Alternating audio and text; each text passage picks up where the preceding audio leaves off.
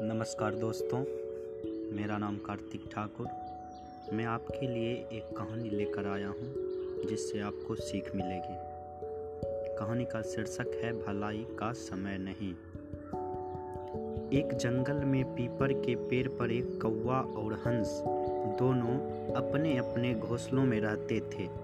दोनों भिन्न स्वभाव के थे। कौवा दुष्ट स्वभाव का था तथा हंस दयावान। गर्मी के दिनों की बात है। एक राहगीर थका हारा उस पीपल के नीचे विश्राम करने के लिए लेट गया। पीपल की घनी छाया और ठंडी हवा ने उसकी थकावट दूर कर दी। राहगीर भी अपना धनुष पास रखकर आनंद से सो गया। काफ़ी देर तक सोते रहने के पश्चात उसके मुँह पर से पीपल के पेड़ की छाया हट गई। पीपल पर बैठे हंस ने जब देखा कि बेचारे राही के मुँह पर धूप पड़ रही है तो उसके मन में दया आ गई। थके हारे और सोए हुए पथिक को धूप से बचाने के लिए हंस ने अपने दोनों पंख फैलाकर उसके मुँह पर पड़ने वाली धूप को रोक कर छाया कर दी। राहगीर बड़े आनंद की नींद सो रहा था। इसी निद्रा में उसका मुँह खुल गया।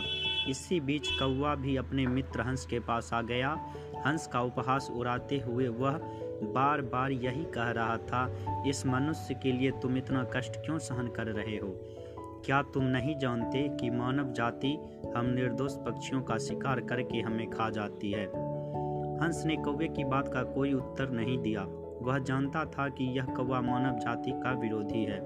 इसी बीच कौवे ने उस यात्री के मुँह पर बीट कर दी और वहाँ से उड़ गया। हंस बेचारे को पता ही नहीं चला कि कौवा क्या कर गया है। सत्य बात तो यह थी कि कौवे ने यह जानबूझ कर ही किया था। बीट पड़ते ही सोया हुआ राहगीर उठ बैठा। उसने क्रोध से ऊपर देखी तो उसकी दृष्टि हंस पर पड़ी, जो पंख फैलाए हुए पेड़ पर बैठा था। उसने समझा कि यह बीट इसी हंस ने उसके मुँह पर की है। क्रोध से भरे राही ने अपना धनुष उठाया और उस पर बाण चढ़ाकर वार कर दिया। बौन हंस के सीने में लगा, उस बेचारे हंस के मुँह से एक अंतिम चीख निकली और उसने दम तोड़ दी। इसलिए यह दुनिया ऐसी ही है, यहाँ पर करता कोई है और भरता कोई है। इस कहानी से हमें यह शिक्षा मिलती है कि आज का मनुष्य इतना स्वार्थी और विवेकहीन हो गया है कि उसे स्वयं पर भलाई करने वालों के भी पहचान नहीं है।